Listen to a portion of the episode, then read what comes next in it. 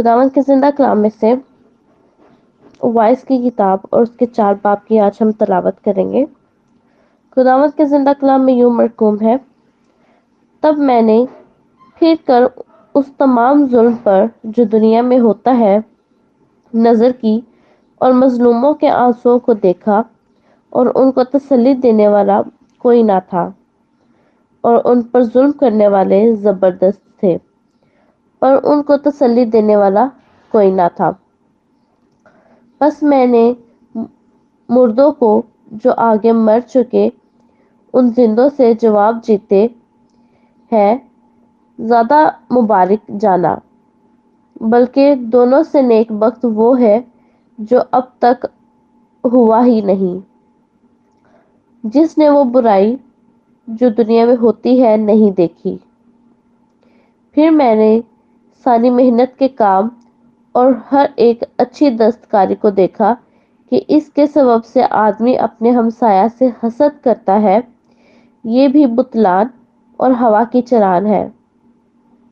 बेदानिश अपने हाथ समेटता है और अब भी अपना गोश्त खाता है, एक मुट्ठी भर जो छीन के साथ हुआ उन 2 मुट्ठियों से बेहतर है जिनके साथ मेहनत और हवा की चरान हो।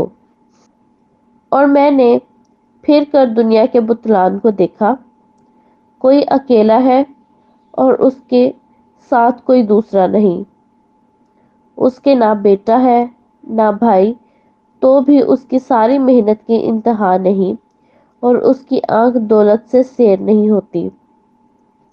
वो कहता है, मैं किसके लिए मेहनत करता और अपनी जान को ऐश से महरूम रखता हूँ, ये भी बुतलान है। हाँ, ये सख्त दुख है। एक से 2 बेहतर है क्योंकि उनकी मेहनत से उनको बड़ा फ़ायदा होता है, क्योंकि अगर वो गिरे तो एक अपने साथी को उठाएगा, लेकिन उस पर अफसोस जो अकेला है जब वो गिरता है, क्योंकि कोई दूसरा नहीं जो उसे उठा खड़ा करे।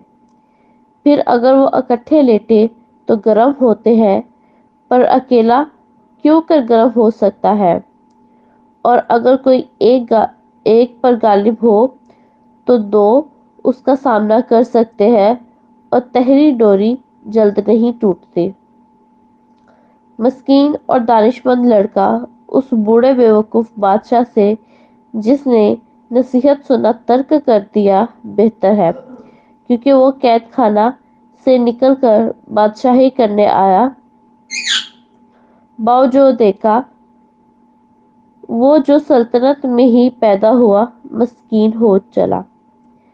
मैंने सब जिंदों को जो दुनिया में चलते फिरते हैं देखा, वो उस दूसरे जवान के साथ थे जो उसका जानशीन होने के लिए बरपा हुआ।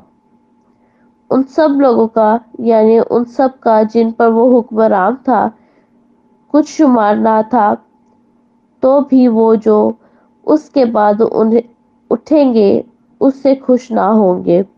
यकीनन ये भी बुतलान और हवा की चरान है। खुदावंद के पाक कलाम के पढ़े और सुने जाने पर खुदावंद की बरकत हो, खुदावंद का शुक्र हो। आमीन।